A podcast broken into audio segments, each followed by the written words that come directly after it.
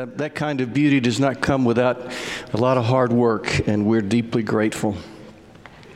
We are, as you already have uh, noted, we're we're talking about peace. We're in the seventh week, the seventh of the Beatitudes. The Beatitudes, of course, are the introduction, the the blessings, the eight blessings that form the introduction to Jesus' Sermon on the Mount, he pre- which he preached there, Uh, overlooking the Sea of Galilee. Today we come to Jesus' words, "Blessed are the peacemakers, for they shall be called children of God." There always has been conflict. As long as there have been imperfect humans, there has been conflict. It just feels like uh, it's getting conflicteder and conflicteder all the all the time. The The conflict seems to be more intense. It seems to be more bitter. It seems to be, well, we just seem to be getting a little meaner. So it's a good time. It's good timing for us to talk about being peacemakers. Jesus, of course, was not always surrounded by peace. In fact, he made some people so mad they, they killed him. And Jesus said those unusual words that are still hard to understand. He said that, that he had not come to bring peace, but a sword. That's really hard to, to understand. But we also know the importance of making peace, as complicated as it is. And in the Bible, there are two kinds of peacemaking. This is really, really, really important. By the way, would you get your, uh, I forgot almost, would you get your uh, worship guide right under the, uh, the, the words to the Uh, the, the song that the choir just sang? It says sermon, and then there's uh, uh, an outline. Would you please follow that? That will make me feel a whole lot better knowing that you're following that. that. I um, uh, this is just so much to cover, and I have only two hours to cover it. So I would, uh, I'd be real grateful if you would follow along. So in the Bible, there are two kinds of peace. There's the kind of peace that we typically think of, and that is minimizing conflict between people. Minimizing conflict between people. That may be between uh, you and your friend, or me and you, or you and you. It's it's, or you might be trying to minimize conflict between others. So minimizing conflict between people can be between you and someone, or it can be when you're trying to bring peace to a conflicted situation. So the first kind of peace in the Bible is minimizing peace between people. The second kind of peace in the Bible is, is making sure that everyone is experiencing that shalom, that eirene in the Greek, and we're going to talk about that in a moment. It's experiencing, making sure that everybody has an opportunity for life at its best.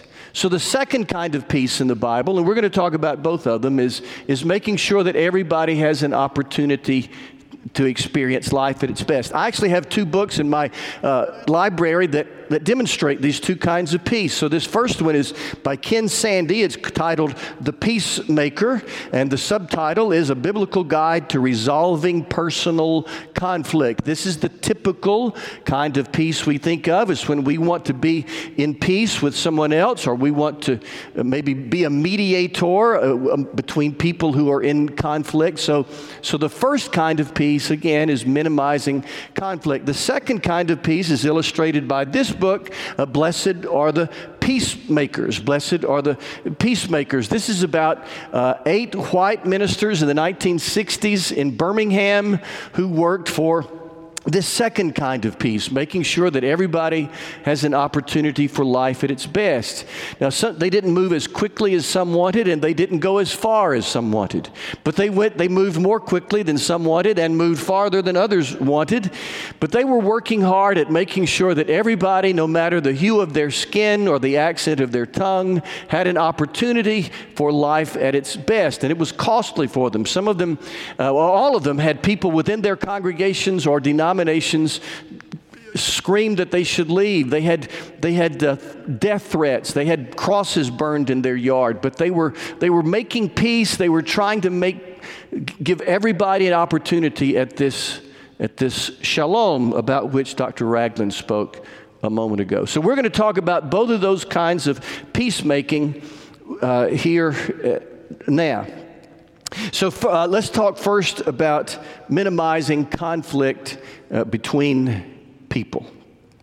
And let me ask a, a very personal question that you'll ask, I ho- uh, that you'll answer, I hope, honestly, although uh, silently. Are you a, are you a peacemaker or a peacebreaker? Do you tend to bring peace to situations, or do you tend to ratchet up the drama and the conflict? By, by nature, when you're around, do people tend to not talk about others and not attack others? And, or, or do you find yourself often in the middle of some kind of conflict and and drama? If you find yourself often in the middle of conflict and drama, we're going to come around at the end to talk about why that might be the case.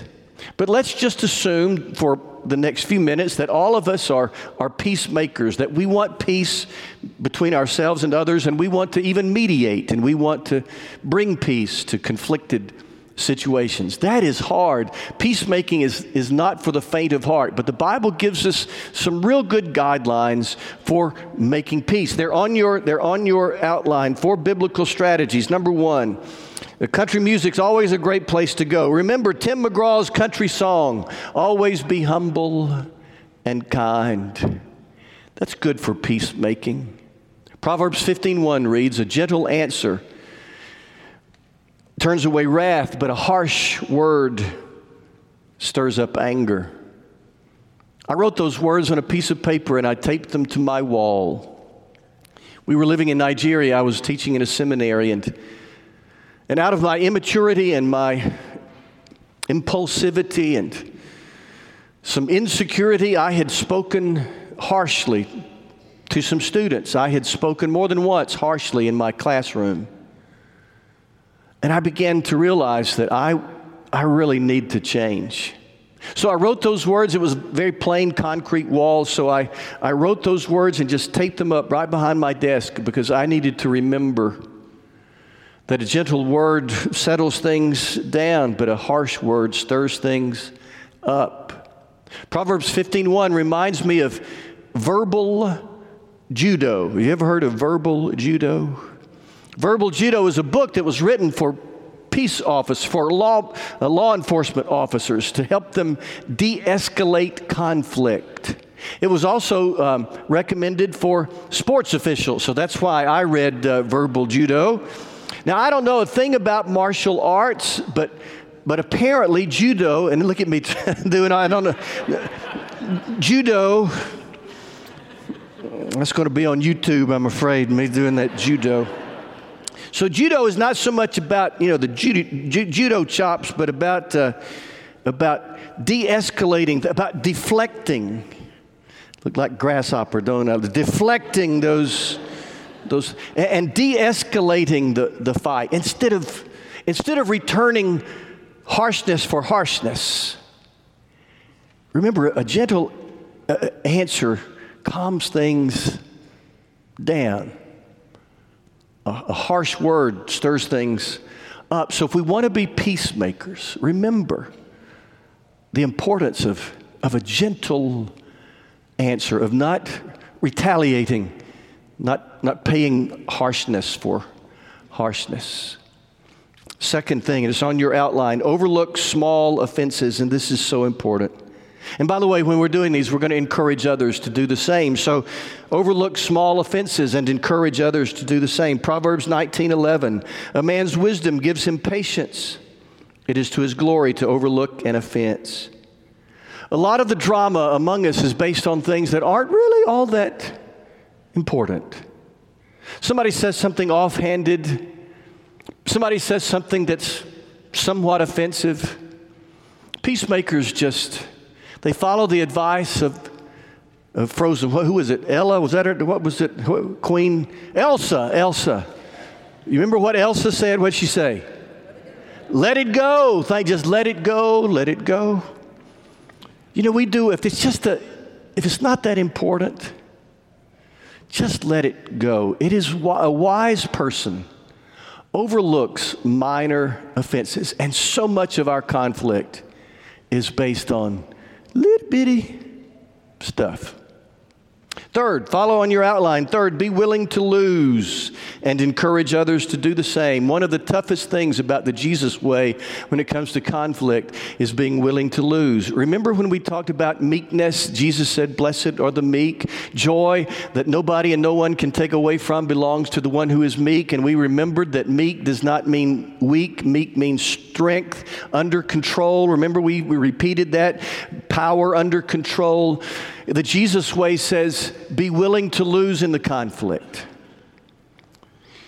And that takes a, well, that takes a lot of, uh, a strong heart, a deep character, a profound character, to be willing to say, you know, I've got the power to win this.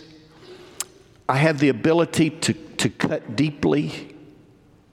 But for the sake of the greater good, I'll choose not to win this argument. I'll choose to lose in this conflict. But to be a peacemaker, we have to be willing to be meek, which means we are willing to lose. Number four, and it's on your outline, consider uh, the source.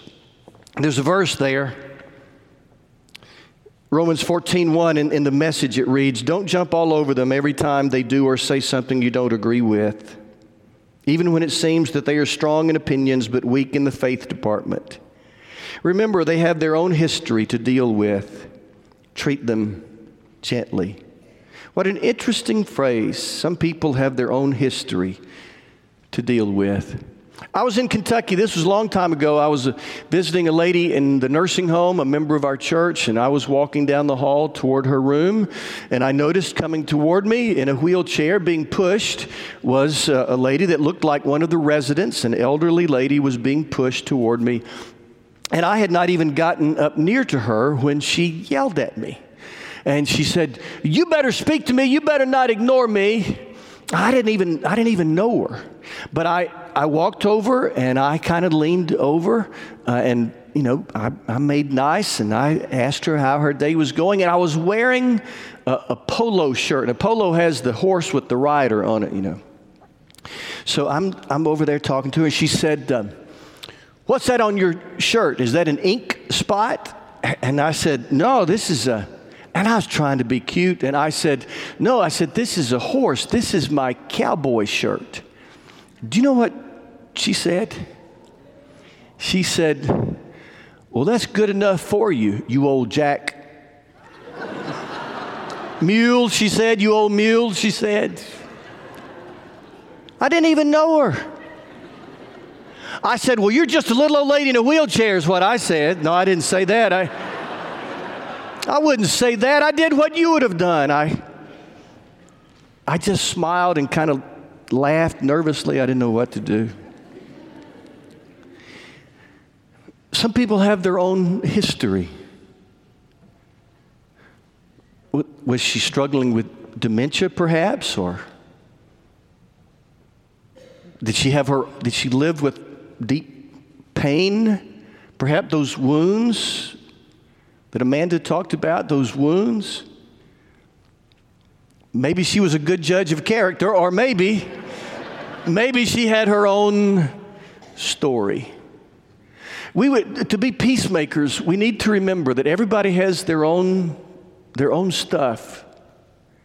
And sometimes the thing is not the thing. So let's be peacemakers. Let's make sure we do our best to minimize conflict. But there's a second kind of peace, and that, remember, is making sure that everybody has an opportunity at life at its best. Peacemakers certainly introduce calm into turbulent situations. Peacemakers introduce calm. They tend to make everybody take a, just a deep breath. But peace, peacemakers don't ignore hard issues. They don't sweep hard issues under the rug. They tackle hard stuff. When someone is being denied opportunities at life at its best. The Hebrew word for peace is shalom. You've heard that a number of times already. It, it means peace, but it's more than just the absence of conflict. Peace is a holistic experience. It's what, uh, in, it's what the Chamber of Commerce would call quality of life. It's, it's, it's faith and it's finances, it's opportunities, it's health. It's the totality of our experience. So it is well-being in a holistic kind of way, a holistic well-being. The Greek equivalent is eirene. That's what's in Matthew five nine, which uh, the Beatitude, blessed are the peacemakers. It's the word eirene, which is the cousin, it's the Greek cousin of the Hebrew shalom, and it's it means thriving. It is thriving holistically. It means that the totality of one's life is good. So making peace is means everybody has an opportunity to experience life at its best. There's a long quote, and I don't really like sharing long quotes, but this one is such a good one, and I want you to follow along on your outline by, by Maxie Dunnam, a president emeritus of the wonderful Asbury Seminary. Would you read, please? Follow along as I read. The peacemaker is one who continually expresses active goodwill. Such a person does not evade issues that bring tension and division, but recognizes them, names them, and deals with them so that rec- reconciliation and peace may reign. To follow Jesus is never to react passively in the face of injustice, abuse, or undeserved suffering. Being a peacemaker who follows the way of Jesus is always an energetic and risky endeavor, filled with vigorous, complicated, costly, and insistent goodwill. If we follow Jesus with integrity, we liberate the oppressed and set the captives free. We not only seek justice, but do justice and work to transform brokenness into wholeness in all areas of life. Peacemaking values harmony, but peacemaking recognizes that there are some things like fairness that are more important than the absence of conflict. There are some things like fairness that are more important than the absence of conflict. Tom Brokaw wrote, Brokaw wrote the, that wonderful book, The Greatest Generation, about the World War Two generation. And he told in there the story of Andy Rooney. Some of you remember Andy Rooney from sixty minutes on Sunday nights. He was a commentator, but in nineteen forty-four, Andy Rooney was uh, a writer for Stars and Stripes, which was the Army newsletter. In nineteen forty-four, Andy Rooney accompanied our soldiers in Germany to Buchenwald, one of the horrific concentration camps. Andy Rooney, for the first time, saw the horrors, the evil of which he had only heard. He saw the result of such deep hatred and such deep, terrible, well, evil. He was there when Buchenwald was, was liberated. And he said, by the way, he had, he had never been a, a fan of war. Not exactly a pacifist, but not a fan of war. But he wrote, for the first time, I saw that peace is not better than any war. Rooney recognized that sometimes conflict has to precede peace. Sometimes peacemaking, at least for a while, is really hard, dangerous, conflicted work. Peacemaking means a willingness to do something when someone is not being treated fairly and does not have the same opportunities that we do. Micah six eight is that beautiful, beautiful text. What does the Lord require of you? And it begins, do justice. Jesus said, blessed are the peacemakers, those who minimize conflict and those who work that everybody has an opportunity. For he said, Uh, they will resemble the Father. They will be ch- called, Jesus said, children of God. People will see in them the nature of God himself. They'll look like, they'll look a little bit like God. When I was in high school, the late Sam Thompson was one of my teachers who took particular interest in me. He mentored me and coached me and became a friend of our family. And one day at school, and I, I don't remember what prompted it, but one day Sam said, Travis, you look more like J D every day. That was my dad.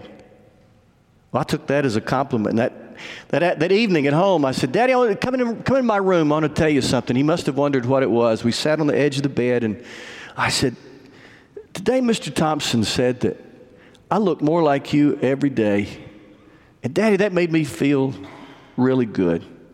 My dad was a real good-looking man. I didn't quite make it, but he's, I still, I look a little like him, and I appreciate what, I appreciated being told, you look like your daddy.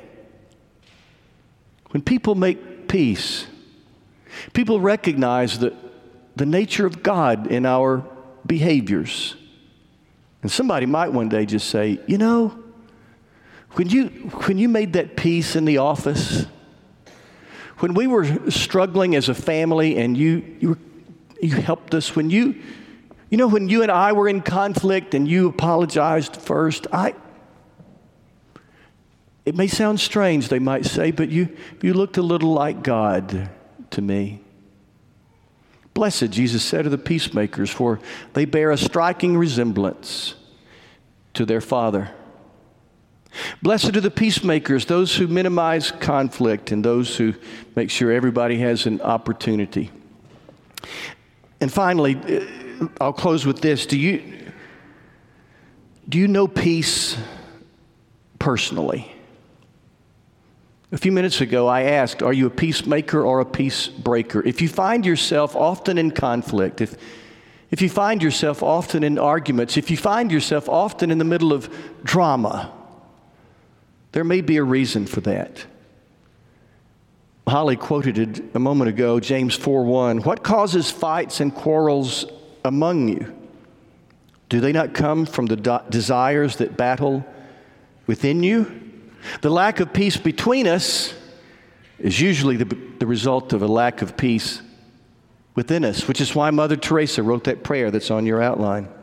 Lord Jesus, cleanse us of those personal failings which diminish our own peace and the peace of those around us.